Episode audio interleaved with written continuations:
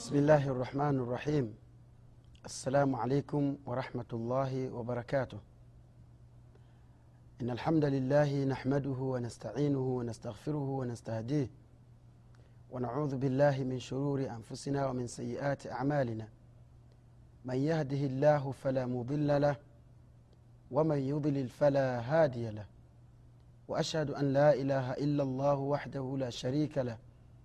وأشهد أن محمدا عبده ورسوله. أرسله الله تعالى بالهدى ودين الحق ليظهره على الدين كله.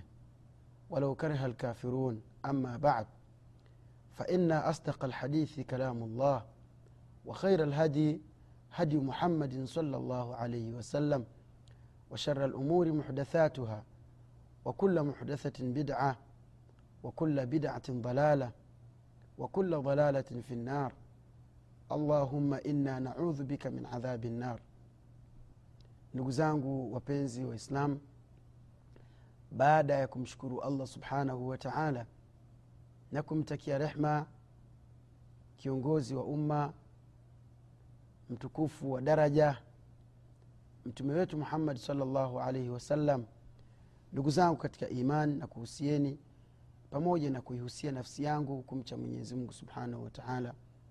Kwa sababu uchamungu ndugu zangu katika iman ndio jambo kubwa ambalo allah subhanahu wa taala ametuhusia kwa wale watu waliotangulia na sisi ambao tuliokuwepo wakati wetu huu wa sasa.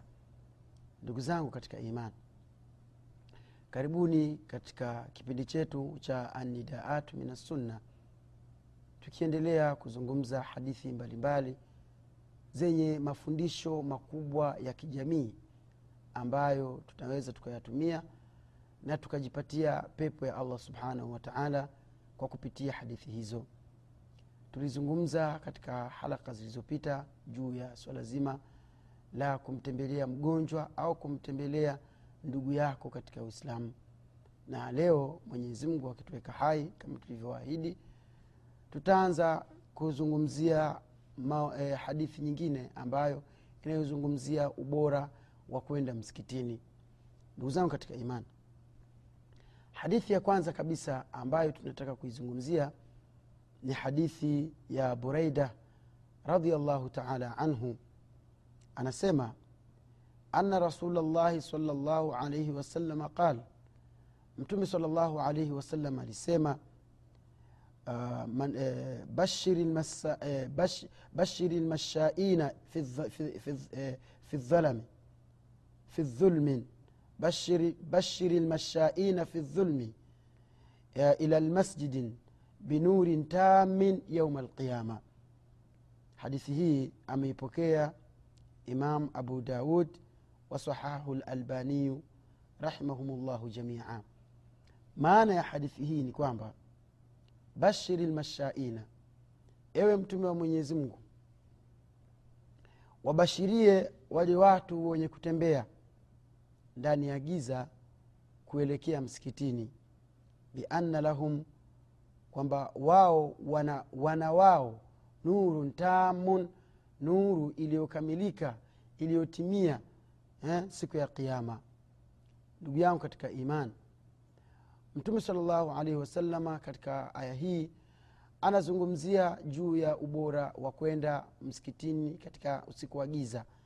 Na hasa vikiwa vipindi ambavyo vinavyoswaliwa vinavyo katika wakati wa giza ikiwa ni maghrib pamoja na salatu lisha pamoja na salatu lfajri mtume alaihi salatu wassalamu akasema kwamba wabashirie wale watu wenye kwenda msikitini katika wakati wa giza kwamba wana nuru iliyokamilika siku ya qiama ndugu zangu katika iman hii ni hadithi ya kwanza ambayo tutakuja kuizungumzia na kuisherehesha ili kuweza kupata faida eh, mbalimbali zilizomo ndani ya hadithi hizi. Ndugu zangu katika iman mtume anasema bashir kuna vitu viwili ndugu zangu katika iman kitu cha kwanza kuna kitu kinachoitwa bishara eh, halafu kuna kitu kingine kinaitwa eh, alindhar bishara ni kumbashiria mtu kunako eh, swala zima lenye kheri. Unambashiria mtu kitu ambacho kina thawabu ndani yake kitu ambacho kina ubora na utukufu mkubwa sana. Sasa mtume salllahu alehi wasalama asingeweza kutumia neno bishara isipokuwa katika uh, hali ya kukielezea kitu ambacho chenye mafanikio ndio maana akatumia neno bashir. Na ama indhar eh, ama nadh, eh, andhir ni kitu ambacho ni kuhofisha kitu ambacho kina madhara eh, kitu ambacho kina matatizo na, na, na, na katika maisha ya mwanadamu. Sasa mtume salllahu alaihi wasallam kazungumzia swala la bishara kazungumzia eh, swala kubwa ambalo mtume saa salam akalisema kwamba mtu mwenye kwenda msikitini katika usiku wa giza basi anatakiwa abashiriwe eh, bashiri lmashain wabashirie wale watu wenye kwenda msikitini katika usiku wa giza lianna lahum nurun kwamba watakuwa na nuru iliyokamilika siku ya qiama ndugu zangu katika imani aljazau min jinsi lamal unavyofanya una, una, una basi ndivyo unavyolipwa. Eh, malipo yako katika system na jinsi ya ile kazi ambayo ulioifanya sasa kwa sababu wewe ulikwenda msikitini katika wakati wa giza basi mwenyezi mungu subhanahu wataala anakulipa eh, anakulipa eh, nuru iliyokamilika siku ya kiama ndugu zangu katika imani hadithi hii inataka kufanana na ile hadithi ya mtu mwenye kufunga siku za bedhi siku za tarehe kumi na tatu tarehe kumi na nne na tarehe kumi na tano. Mtume saa salam anasema siku ya kiama kuna watu watakuja nyuso zao zikiwa zinang'ara kuna watu watakuja nyuso zao zikiwaka eh? baada ya wale watu watakapokuja siku ya kiama masahaba watamuuliza mtume saa salama. Hawa malaika watakuwa wanaulizana sio masahaba malaika watakuwa wanaulizana hivi hawa watu mbona wanakuja waking'ara hivyo? Ni ibada gani ambayo duniani walikuwa wakiifanya? Malaika wengine watawambia watu hawa walikuwa wakifunga siku za tarehe kumi na tatu tarehe kumi na nne na tarehe kumi na tano. Sasa siku ya kiama wanakwenda wakiwa wanang'ara wanakwenda siku ya kiama wakiwa na nyuso zao zinatoka nuru. Sasa watu kama hawa ni sawasawa na watu ambao wenye kwenda msikitini katika usiku wa giza hmm? wabashirie wale watu ambao wenye kwenda msikitini usiku wa giza bianna lahum nurun tamun kwamba wana nuru iliyokamilika siku ya kiama hiyo ni hadithi ya kwanza ambayo inayokuja kuonyesha ubora wa mtu muislam kwenda kuswali msikitini usiku wa giza.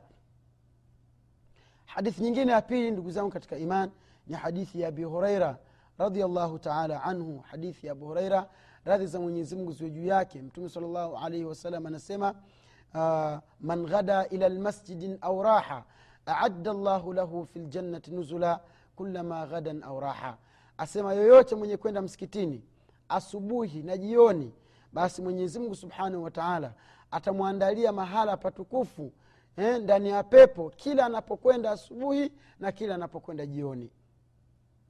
Ndugu yangu katika imani angalia ni namna gani mwenyezimngu subhanahu wataala alivyomwandalia pepo mtu mwenye kwenda msikitini kwamba aadda llahu lahu mwenyezi mungu atamwandalia filjanna katika pepo nuzula nuzula anasema kwamba ni sehemu ambayo ni tukufu lakini shekh imamu nawawi rahimahullahu taala wakati alivyokuwa akizungumzia nuzula alitafsiri akasema nuzula kwanza ni alqut ni chakula kizuri ambacho nafsi za mwanadamu nafsi za watu zinakipenda.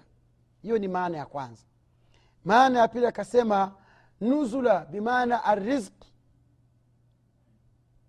arizki mwenyezimungu atamwandalia riski kubwa ndani ya pepo siku ya kiama na tafsiri nyingine anasema imamu nawawi kwamba nuzula asema ma yuhayau lidhaif ni chakula kizuri chakula chenye hishma chakula bora ambacho kinachoandaliwa kwa ajili ya mgeni. Hicho kinaitwa nuzula. Sasa ndugu zangu katika imani kanuni yetu ni ile ile kama tulivyosema ya kwamba neno moja linapokuwa lina maana tofauti lakini maana zote zinaonyesha zina, zina juu ya kheri basi maana hizo zote huwa zinachukuliwa na zinafanyiwa kazi kwa hiyo ndugu zangu katika imani kwanza mtume saa salam akataja aadda llahu lahu fi ljannati nuzula kwanza yule mtu yule anaingia peponi baada ya kuingia peponi mtu huyo eh? Akishaingia peponi mtu huyo alafu anakirimiwa na mwenyezi mungu na vitu hivi. Aada llahu lahu fi ljannati nuzula. Mwenyezi mungu kwanza anamwandalia pepo. Pili mwenyezi mungu subhanahu wataala anampa zawadi. Kwa, tafsiri ya imamu nawawi rahimahullah ya kalimatu, nuzula baada ya kuingia peponi kwanza wewe una riziki nzuri. Na miongoni mwa riziki riziki ni kitu ambacho kimekusanya vitu vizuri vizuri. Riziki ndugu yangu katika imani inatumika kwa kila aina ya neema unayopewa wewe hiyo ina maana ya riski umona na ndio maana shekhe akaitafsiri kwamba maana ya nuzula maana yake ni riski pia akasema riski nuzula maana yake ni alqut. Chakula kwa sababu hayatu lbasharia mukawanatun ala lqut maisha ya mwanadamu yametengenezwa yame kutokana na chakula. Ni lazima mtu ale apate nguvu apate afya nzuri na ndio maana unapokuwa unatumia chakula ambacho sio kizuri afya yako inadhoofika ina, ina na inaweza ikawa ni sababu ya kuangamia kwako na kuondoka na kuondoka duniani. Ndugu zangu katika imani kwa nini mtume saa salam amekuja kuzizungumzia fadhila za mtu kwenda msikitini kwa sababu alikuwa anajua kuna watu hawatakuwa tayari kwenda msikitini mtume salllahu alehi wasalama alikuwa anajua kwamba kuna watu hawako tayari kabisa kwenda msikitini wao wakiswali wanaswalia nyumbani eh? hawaswalii msikitini kwa hiyo mtume saa salama alikuwa anajua kwamba eh? alikuwa anajua kuna watu watakuwa hawaswalii msikitini watakuwa wao wanaswalia nyumbani na mtume saa salam anasema la salata eh, lijari lmasjid hana swala kamili mtu ambaye amesikia adhana alafu akang'ania kuswalia kwake. Na imekuja makemeo ya watu kutoka kwenda msikitini kwa sababu ndugu zangu katika imani ya, zikija fadhila za kwenda msikitini basi ujue kuna makemeo ya watu kwenda kuwa, kuwa wanaswalia nyumbani. Mtume saa salama amekemea sana pale aliposema kwamba hana swala kamili yule mtu ambaye atakayeswalia nyumbani kwake na hali ya kuwa yeye ni jirani ya msikitini. Wanachuoni wametafsiri neno la jirani kulizungumzia neno hili kwamba jirani ya msikiti kwa kusema kwamba man samia nida ni mtu yoyote ambaye atakayekaa akasikiliza mnada wa haya ala lsala na haya ala lfalah halafu akwenda kuitika sasa akiamua kuswalia nyumbani kwake basi hana swala kamili. Bimaana ubora mwingi wa swala unampita. Fadhila nyingi za swala zinampita. Anapata thawabu kidogo japokuwa swala yake inakubaliwa lakini thawabu zake zinakuwa ni kidogo. Zikaja dalili nyingine mbalimbali za kukemea watu kuswalia nyumbani. Lakini dalili yenye nguvu zaidi ndugu yangu katika imani dalili yenye nguvu zaidi ya kukemea ambayo ilikuja, ilikuja kufunga sababu zote udhuru wote ikafunga. Sijui mimi niko hivi mimi niko hivi. Ni hadithi ya abdillahi ibn ummi maktum. Hadithi ya huyo abdillahi ibn ummi maktum alikuwa ni, ni mtu ambaye ni kafifu. Mwenyezi mungu alimpa mtihani akachukua macho yake akawa haoni. Sasa abdillahi bn ummi maktum alikwenda kumshtakia mtume salllahu alehi wasallam. Akamwambia ya rasulllah ewe mtume wa mwenyezi mungu mimi sina mtu wa kuniongoza kunipeleka msikitini. Unavyoniona ndio hivyo hivyo. Sina mtu wa kuniongoza wa kunipeleka msikitini. Na njia ambayo naitumia kuelekea msikitini yaani ina wanyama. Akamwambia mtume saa salam mimi ni kipofu sioni. Na njia ambayo inayopita ina wadudu naogopa wanaweza wakanidhuru. Na sina mtu wa kuniongoza. Je unaweza kuniruhusu mimi niswalie nyumbani? Abdullahi bni umi maktum anamuuliza mtume sala llahu alehi wasalama anamwomba apate ruhusa ya kuswalia nyumbani. Mtume alaihi salatu wassalam kitu cha kwanza akampa ruhusa akasema haya swalia nyumbani. Alivyokwenda anakaribia kufika mlangoni. Akamwambia njo rudi. Abdullahi bnu umi maktum akarudi. Alivyorudi mtume sala llahu alih wa sallam akamuuliza atasmau nida? Ndugu yangu unasikia mnada wewe? Unasikia adhana? Abdulahi bnu umi maktum akasema bala ya rasulllah ndiyo ewe mjumbe wa mwenyezi mungu mimi nasikia adhana mtume akasema sasa kama ni hivyo sikupatii ruhusa ya kuswalia nyumbani. Ni lazima utakaposikia adhana basi ni wajib uje msiki, ni wajib uje msikitini sasa wanachooni wanasema hii ni dalili ni katika, katika dalili ambazo zenye nguvu ambazo zimekuja kufunga sababu zote za udhuru. Mimi niko hivi mimi niko hivi mimi niko hivi. Kwa sababu hauwezi ukawa kama abdullahi bn umi maktum. Ni lazima uende msikitini. Mtume salllahu alaihi wasallam amekemea sana watu wenye kusolea nyumbani. Pale ambapo aliposema katika hadithi nyingine kwamba mimi nimekusudia kumwamrisha mtu akimu swala. Baada ya kukimu swala nimwachie mtu aswalishe. Baada ya kumwachia mtu aswalishe niwafate ni, ni, ni watu ndani ya majumba yao wasiofika msikitini alafu nizichome nyumba zao kwa moto. Lakini anasema kilichomziwia kufanya vile ni kwamba ndani ya nyumba kunapatikana watu ambao inafaa kwa wao kuswalia nyumbani ni halali. Ndio maana mtume saa salama akawa hakufanya vile. Ndugu yangu katika imani mtume alaihi salatu wassalam hakuna kitu ambacho amekikataza kikiwa hakina madhara. Mtu kiswalia nyumbani miongoni mwa madhara yanayopatikana ni kwamba unakuwa una, una, una, una, una, una unafanana na swala za wanafiki asema tulikuwa maswaba wanasema tulikuwa tunamjua mtu ambaye ni mnafiki kwa kutoa kufika katika swala ya jamaa. Tena katika hadithi nyingine anasema mtume saa salama wallahi laiti kama tungeweka kila anayekuja msikitini anapata kilo moja moja ya nyama au nusu kilo ya mchele au anapata tende au anapata shilingi mia shilingi mia mbili asema wangekuja kuswali na kweli ukiangalia maneno ya mtume ni kweli kabisa.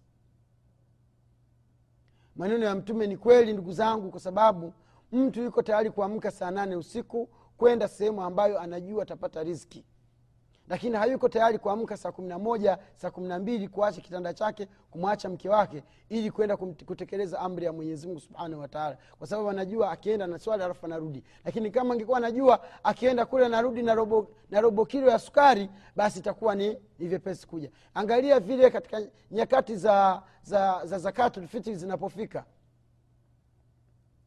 Nyakati za zakatulfitr zinapofika unaona watu wanatoka majumbani kwenda kwenye taasisi za kiislamu au kwenda kuomba kwa matajiri au kupanga foleni sehemu na wako tayari adhana inaadhiniwa hawawezi kuingilia msikitini kuswali lazima kwanza mpaka wapate kile wanachokitafuta wapate rizki sasa uislamu tunauacha nguzo ya uislamu tunaiacha ambayo ni swala na tuko tayari kufanya mambo mengine kufanya juhudi za kufa na kupona lakini sio juhudi za kufanya ibada ya swala. Sasa mwenyezimngu subhanahu wa taala amemwahidi mwanadamu amemwahidi mwislamu ambaye mwenye kuacha kitanda chake akaacha tv yake akaacha kompyuta yake akaacha kazi zake akaenda kutekeleza ibada ya swala. Asema mtu huyo mwenyezimngu mtume saa salama ana mwenyezimungu anamwambia mtume kwamba wabashirie watu hao watakuwa na nuru iliyokamilika siku ya kiama hawatakuwa na wasiwasi hawatakuwa na tatizo. Ndugu zangu katika imani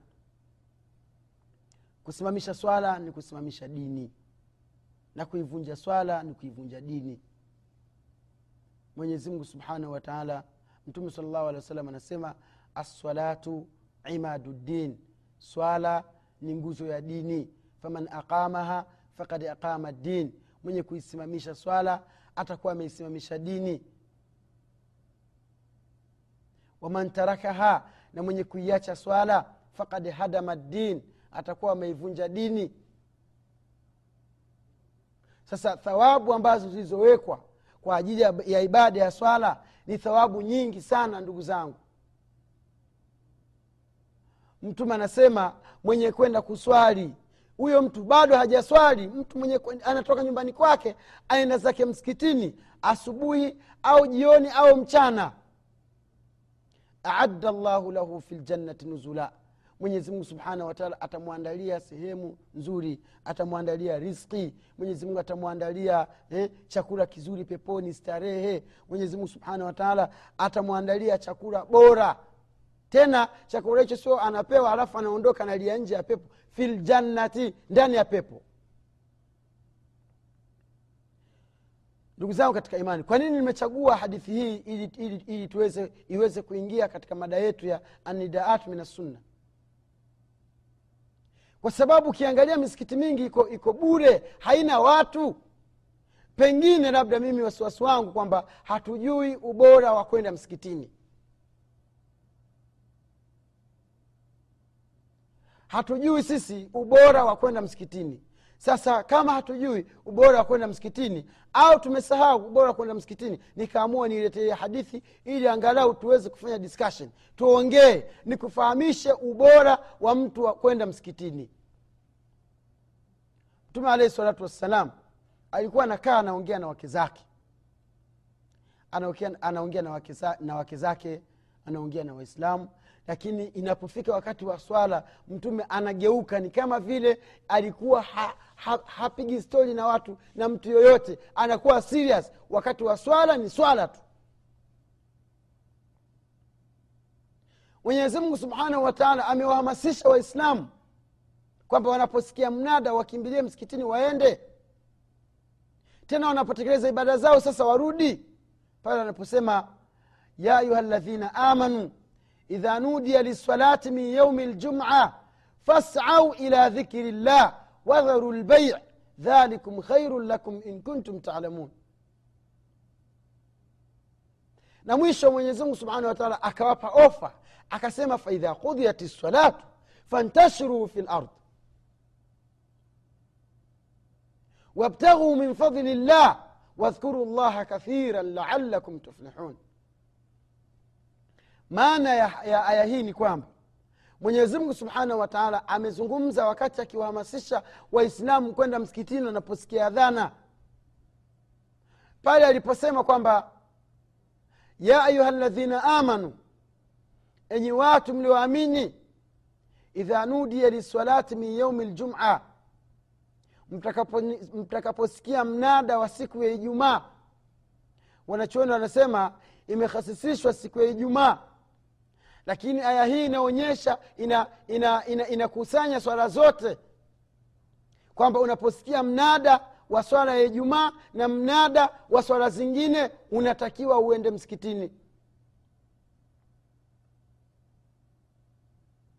Fasau ila dhikirillah nendeni haraka kwenda kumtaja mwenyezi mungu subhanahu wa taala.